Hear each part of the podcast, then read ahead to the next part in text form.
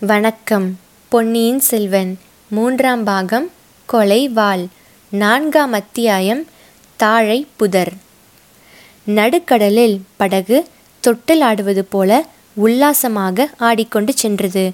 இரண்டு நாளைக்கு முன்னால் அங்கே தென்னை மர உயரம் அலைகள் எழும்பி விழுந்தன என்று கற்பனை செய்வதே கடினமான காரியம். படகில் இளவரசர் பொன்னியின் செல்வரும் வந்தியத்தேவனும் பூங்குழலியும் இருந்தனர். பூங்குழலியின் கையில் துடுப்பு இருந்தது.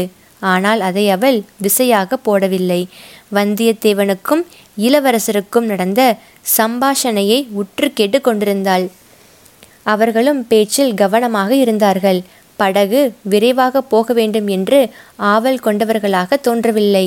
படகு கோடிக்கரை சேர்ந்த பிறகு என்ன செய்ய வேண்டும் என்பது பற்றித்தான் அவர்கள் பேசிக்கொண்டிருந்தார்கள் இளவரசர் தஞ்சாவூருக்கு போகக்கூடாது என்றும் பழையாறைக்கு வரவேண்டும் என்றும் வந்தியத்தேவன் வாதிட்டு கொண்டிருந்தான். அதற்கு பல காரணங்களை அவன் எடுத்துச் சொன்னான். தங்கள் சகோதரி தங்களை மிக அவசர காரியமாக பார்க்க விரும்புகிறார். தங்களை கையோடு அழைத்து கொண்டு வருவதாக வாக்களித்து வந்திருக்கிறேன். அதை நிறைவேற்றி வைக்க வேண்டும் என்று மன்றாடினான். உன் வாக்கை நிறைவேற்றுவதற்காக என் தந்தையின் கட்டளையை மீறச் சொல்கிறாயா?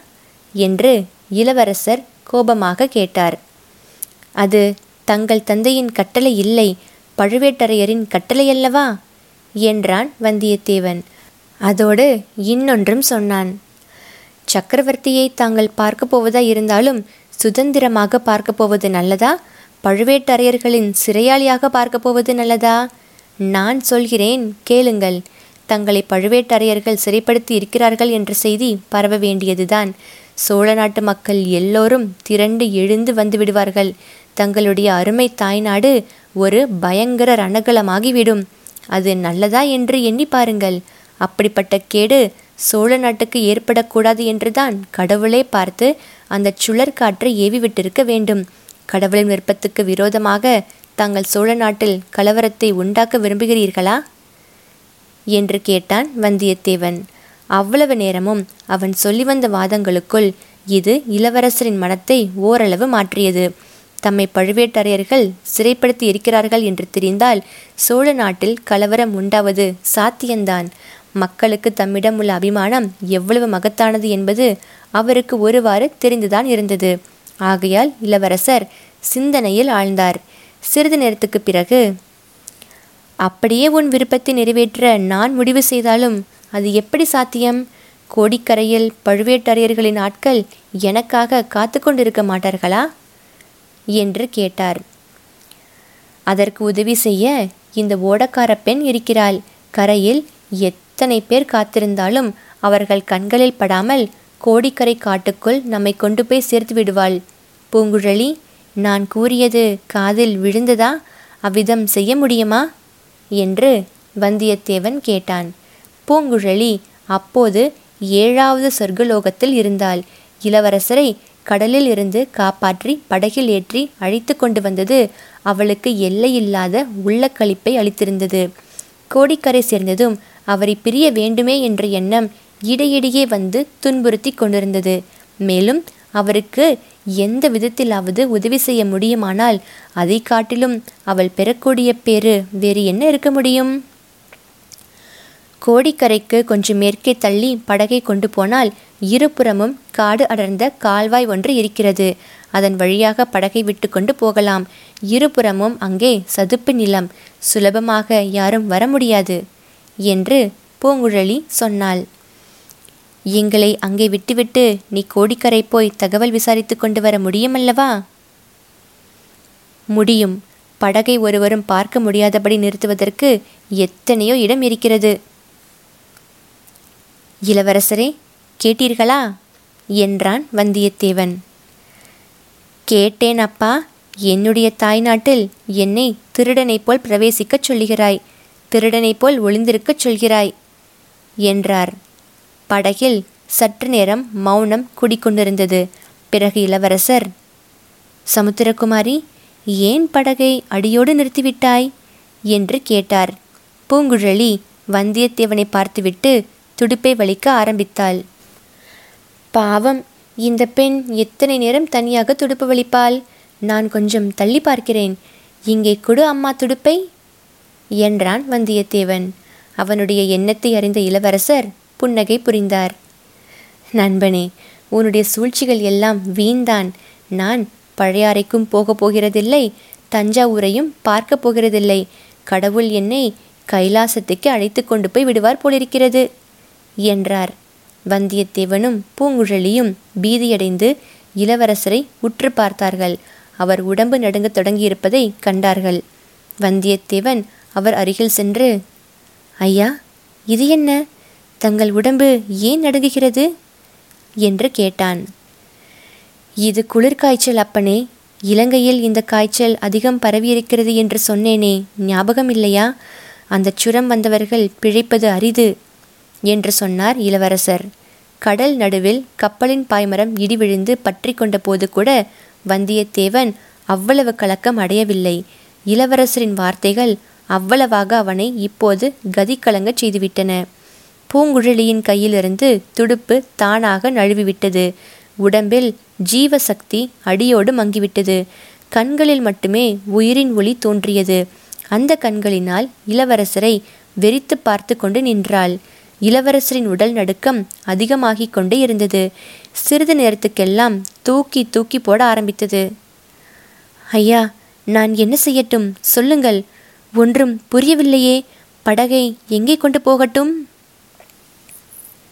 பூங்குழலி கோடிக்கரையில் வைத்தியர் இருக்கிறார் அல்லவா என்று வந்தியத்தேவன் பதறினான். பூங்குழலியோ பேசாமடந்தை ஆகியிருந்தாள். இளவரசர் திடீரென்று குதித்து எழுந்தார். நடுங்கிக் கொண்டிருந்த அவர் உடம்பு இப்பொழுது நிற்க முடியாமல் தள்ளாடியது. என்னை என் தமக்கையிடம் கொண்டு போங்கள். என்னை உடனே இளைய பிராட்டியிடம் கொண்டு போங்கள் என்ற வார்த்தைகள் அவருடைய வாயிலிருந்து குளறலாக வெளிவந்தன. இதை கேட்ட வந்தியத்தேவன் குதூகலம் அடைந்தான். அந்த குதூகலத்தில் இன்னது செய்வதென்று தெரியாமல் திகைத்து நின்றான். நடுக்கத்துடன் ஆடிக்கொண்டு நின்ற இளவரசர் அடுத்த கணத்தில் அக்கா இதோ வருகிறேன். உன்னை பார்க்க இதோ வருகிறேன். யார் தடுத்தாலும் இனிமேல் கேட்க மாட்டேன் என்று சொல்லிக்கொண்டே படகிலிருந்து கடலில் பாயப்போனார் நல்ல வேளையாக வந்தியத்தேவன் அப்போது நிலைமை இன்னதென்பதை உணர்ந்தான். இளவரசர் சுரத்தின் வேகத்தினால் சுய உணர்வு இழந்துவிட்டார் என்பதை அறிந்து கொண்டான். கடலில் பாயப்போனவரை சட்டென்று பிடித்து நிறுத்தினான். ஏற்கனவே மிக்க பலசாலியான இளவரசர் இப்போது சுரத்தின் வேகத்தினால் பன்மடங்கு அதிக பலம் பெற்றிருந்தார். வந்தியத்தேவனுடைய பிடியிலிருந்து திமிரிக்கொள்ள முயன்றார். தன்னால் மட்டும் அவரை தடுக்க முடியாது என்பதை வந்தியத்தேவன் கண்டு பூங்குழலி பூங்குழலி சீக்கிரம் ஓடி வா என்று அலறினான். செயலற்று நின்ற பூங்குழலி உயிர் பெற்றாள். ஒரு பாய்ச்சல் பாய்ந்து இளவரசர் அருகில் வந்து அவரை கடலில் விழாமல் தடுப்பதற்காக ஒரு கரத்தை பற்றினாள். சுர வேகத்தினால் இளவரசர் பெற்றிருந்த மத யானையின் பலம் உடனே மாயமாய் போய்விட்டது. சின்னஞ்சிறு குழந்தையைப் போல் ஆனார். அக்கா நீ சொல்கிறபடியே பேசாமல் படுத்திருக்கிறேன். என் பேரில் வருத்தப்படாதே அக்கா. நீ ஒருத்தி இல்லாவிடில் என்னுடைய கதி என்ன என்று இளவரசர் கூறிவிட்டு விம்மினார். வந்தியத்தேவனும் பூங்குழலியும் இளவரசரை மெதுவாக படகில் படுக்க வைத்தார்கள். அதன் பிறகு பொன்னியின் செல்வர் சும்மா படுத்திருந்தார். அவருடைய கண்கள் எங்கேயோ வெறித்து பார்த்து கொண்டிருந்தன. அவருடைய வாயிலிருந்து ஏதேதோ வார்த்தைகள் குழறி குழறி வந்து கொண்டிருந்தன. சிலவற்றுக்கு பொருள் விளங்கின. பெரும்பாலும் சம்பந்தமற்ற வார்த்தைகளாக தோன்றின. இளவரசரிடம் ஆலோசனை கேட்பதில் பயனில்லை என்பதை வந்தியத்தேவன் உணர்ந்தான். இந்த மிக பயங்கரமான ஆபத்திலிருந்து பொன்னியின் செல்வரை காப்பாற்ற வேண்டிய பொறுப்பு தன் தலையில் சுமந்திருக்கிறது என்பதையும் அறிந்தான். ஆனால் புத்திசாலியான இந்த பெண் ஒருத்தி இருக்கிறாள். இளவரசரை பாதுகாப்பதில் தன்னைப் போலவே இவளும் கவலை கொண்டவள்தான். பின்னர் எத்தனையோ அபாயங்களிலிருந்து தன்னை தப்புவித்த கடவுளின் கருணையும் இருக்கவே இருக்கிறது. பூங்குழலி படகை இனிமேல் வேகமாக செலுத்தி கொண்டு போக வேண்டியதுதானே? என்றான் வந்தியத்தேவன். பூங்குழலியின் கரங்கள் இழந்திருந்த வலிமையை மீண்டும் பெற்றன. படகு துரிதமாகச் சென்றது. வந்தியத்தேவன் இளவரசரின் அருகிலேயே உட்கார்ந்திருந்தான். மறுபடியும் அவர் சுரவேகத்தில் கடலில் குதித்துவிட்டால் என்ன செய்வது? என்பதனை நினைத்தபோதே அவன் கதி கலங்கியது.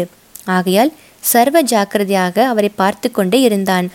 அதே சமயத்தில் மேலே செய்ய வேண்டியது என்னவென்பதை பற்றியும் அவன் உள்ளம் தீவிரமாக சிந்தனை செய்தது. பெண்ணே உனக்கு என்ன தோன்றுகிறது?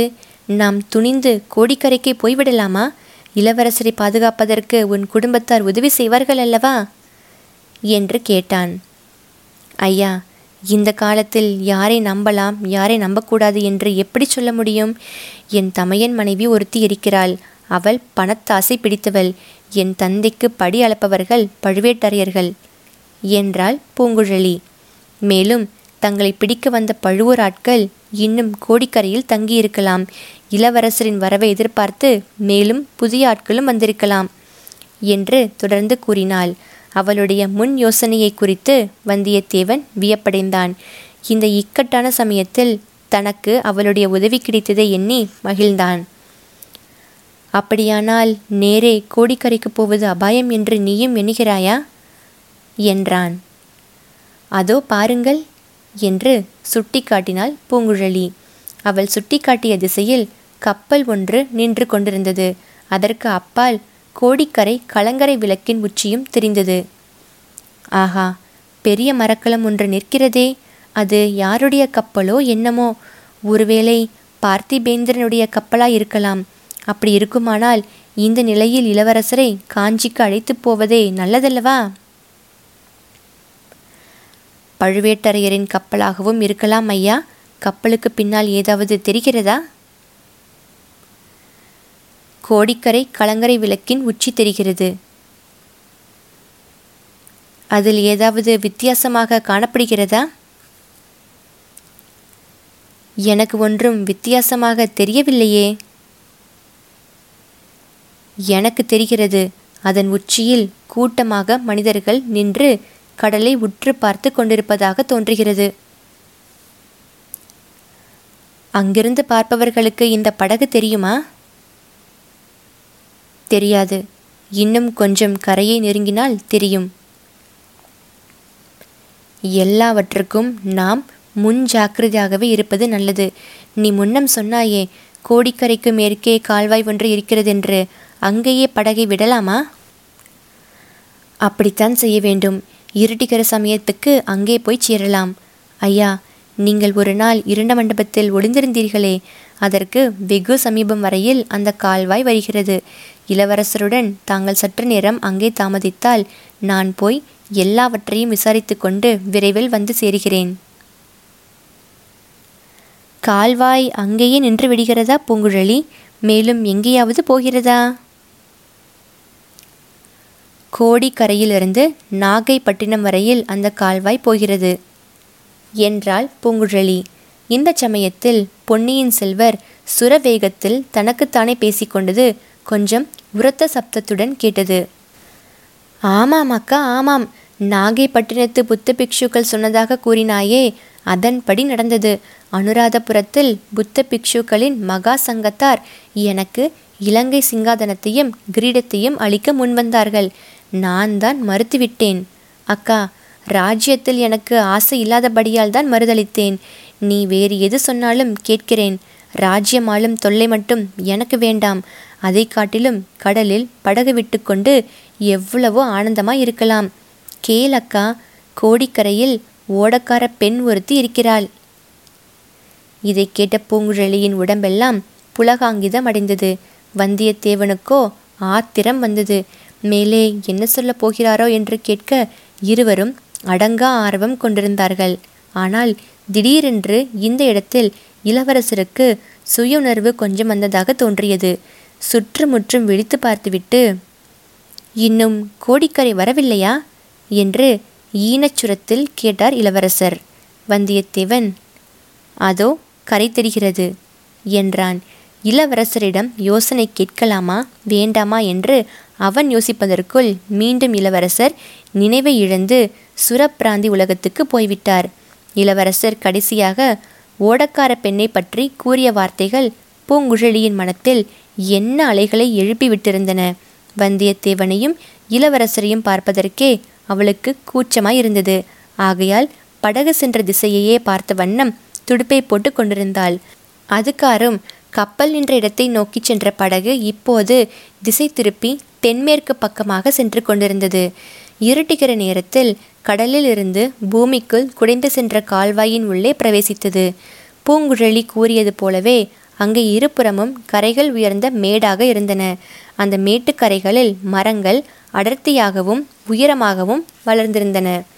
படகை கரையோரமாக நிறுத்திவிட்டு பூங்குழலி மெல்லிய குரலில் ஐயா சற்று படகை பார்த்து கொள்ளுங்கள் என்று சொல்லிவிட்டு கரையில் இறங்கினாள். கரையில் வளர்ந்திருந்த உயரமான ஒரு மரத்தின் மேல் ஏறி சுற்றுமுற்றும் பார்த்தாள். பிறகு அவசரமாக இறங்கி வந்தாள். நல்ல வேலை இங்கே வந்தோம். கடற்கரையோரமாக சுமார் ஒரு காத தூரத்துக்கு ஆட்கள் நின்று காவல் புரிகிறார்கள்.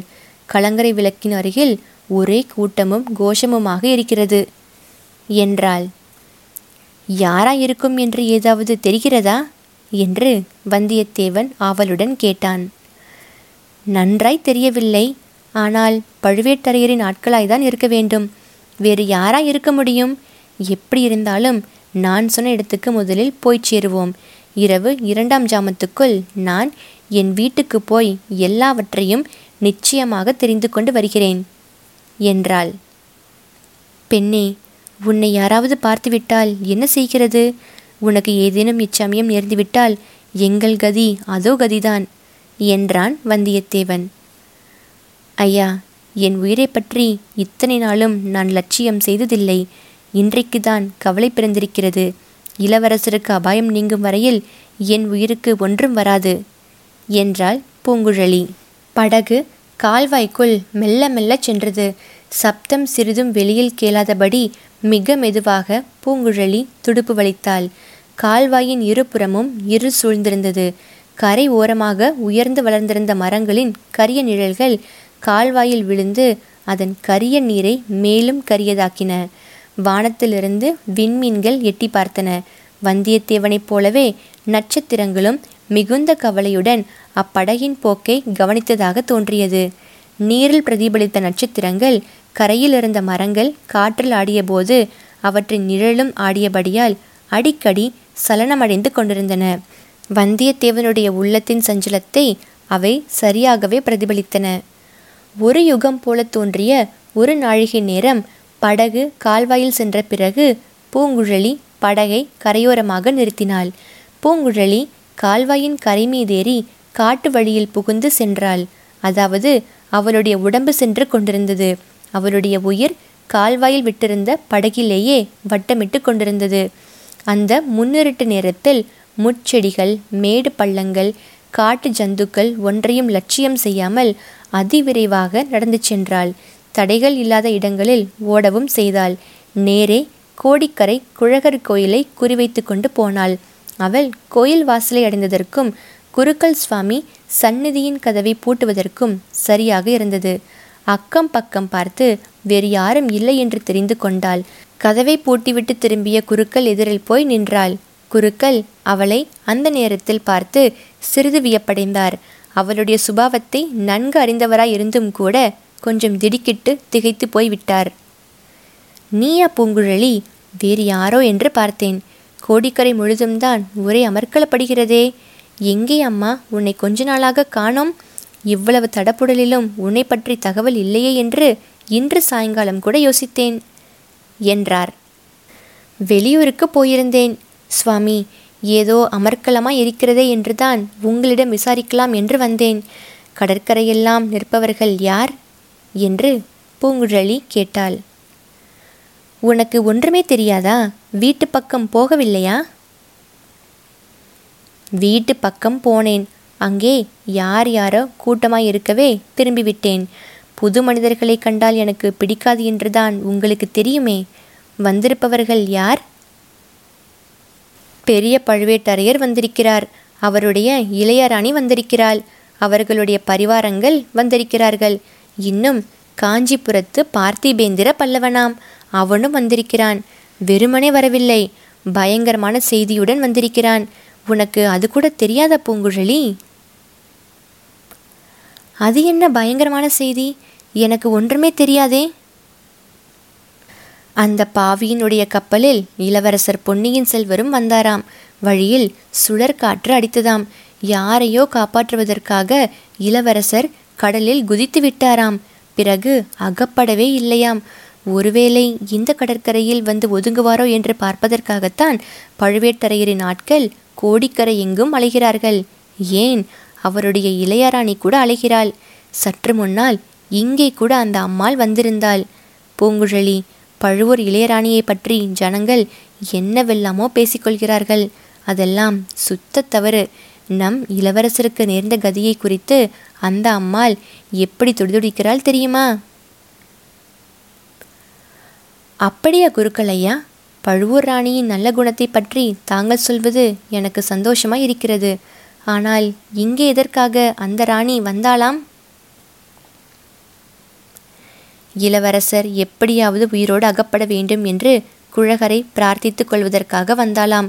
உன்னைப் போல் எல்லோரும் கல் நெஞ்சு படைத்தவர்களா இருக்கிறார்களா? இளவரசரை பற்றிய பயங்கர செய்தி கேட்டுக்கூட நீ துளி கூட கலங்கவில்லையே? நாம் கலங்கி என்ன பயன் சுவாமி?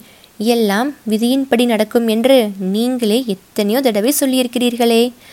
அது போனால் போகட்டும். அவ்வளவு பெரிய மனிதர்கள் வந்திருக்கும் போது நான் என் வீட்டுக்கு போக விரும்பவில்லை. கையிலே வைத்திருக்கும் பிரசாதத்தை என்னிடம் கொடுத்துவிட்டு போங்கள். நான் இங்கேயே சாப்பிட்டுவிட்டு கோவிலிலேயே இருந்து விடுகிறேன். நீ ஒரு தனி பிறவிதான் பூங்குழலி. பெரிய மனிதர்கள் வந்தால் எல்லோரும் அவர்களை போய் பார்க்கவும் பழக்கம் செய்து கொள்ளவும் விரும்புவார்கள். உனக்கு வேற்று மனிதர்களையே பிடிப்பதில்லை. அதிலும் பெரிய மனிதர்கள் என்றால் ஒரே பயம். பெரிய மனிதர்கள் என்றால் உன்னை கடித்து விழுங்கி விடுவார்களா? எதற்காக இந்த காட்டில் தனியாக இருக்க வேண்டும்? குருக்களையா பிரசாதத்தை கொடுக்க உங்களுக்கு இஷ்டமில்லாவிடில் வேண்டாம். என்னை வீணில் திட்டாதீர்கள்.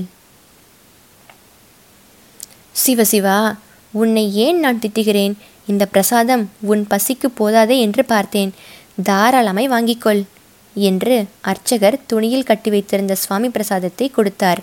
மூட்டையை வாங்கி பூங்குழலி பிரித்து பார்த்துவிட்டு என் பசிக்கு இது போதாதுதான்.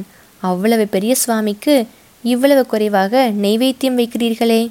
இது நியாயமா சுவாமி? போனால் போகட்டும். அந்த கிண்டியில் என்ன இருக்கிறது? குடிக்கிற ஜலமா? இல்லை. சுவாமிக்கு அபிஷேகம் செய்த பால் குழந்தைக்காக எடுத்துக்கொண்டு போகிறேன். இன்றைக்கு நானே உங்கள் குழந்தையாய் இருக்கிறேன். அதையும் கொடுத்துவிட்டு போங்கள். உங்களுக்கு புண்ணியம் உண்டு. நல்ல பெண் அம்மா நீ. போகட்டும். கெண்டியையாவது பத்திரமாய் வைத்திரு. இவ்விதம் சொல்லி குருக்கள் கெண்டியையும் பூங்குழலியிடம் கொடுத்தார். அச்சமயம் தூரத்தில் எங்கிருந்தோ ஆந்தையின் குரல் கேட்டது.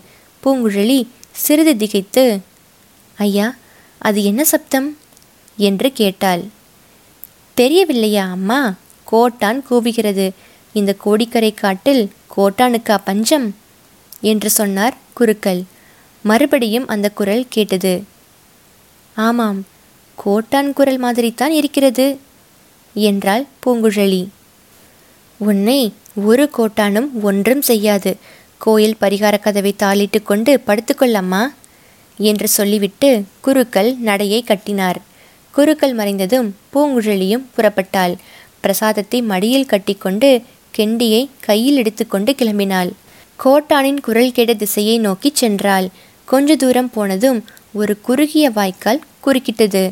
அதன் இருபுறமும் தாழம்பு புதர்கள் காடாக மண்டி வளர்ந்திருந்தன. அந்த வாய்க்காலின் கரையை பிடித்துக்கொண்டே பூங்குழலி நடந்தாள். தாழம்பூ செடிகளின் முட்கள் சில சமயம் குத்தின. அதை அவள் பொருட்படுத்தவில்லை. தாழம்பூக்கள் வெடித்து மலர்ந்து நறுமணத்தை பரப்பின. அந்த மனம் மற்றவர்களை போதை கொள்ள செய்திருக்கும். ஆனால் பூங்குழலிக்கு அந்த ஞாபகம் கூட வரவில்லை. கரையோடு காலடி சப்தம் கேளாதபடி மெல்ல மெல்ல நடந்து போனாள். அவள் செவிகள் வெகு கவனமாக உற்று கேட்டு கொண்டிருந்தன. காட்டு பிரதேசத்தில் இரவில் எத்தனையோ விதவிதமான சப்தங்கள் கேட்கும் அல்லவா? அவையெல்லாம் அவளுடைய கவனத்தை கவரவில்லை. பின்னர் அவள் என்ன சப்தத்தை தான் எதிர்பார்த்தாள்? இதோ இருவர் மெல்லிய குரலில் பேசும் சப்தம் கேட்டது. ஒன்று ஆண் குரல் இன்னொன்று பெண்ணின் குரல். பூங்குழலி நன்றாக மறைந்து நின்று கொண்டாள். அவர்கள் பேசுவது இன்னதென்பதையும் கவனமாக உற்று காது கொடுத்து கேட்டாள். மந்திரவாதி இளவரசர் கடலில் விழுந்து இறந்துவிட்டதாகத்தான் உன்னை போல் எல்லாரும் நம்புகிறார்கள். பழுவேட்டரையரும் உருகி மாய்கிறார்.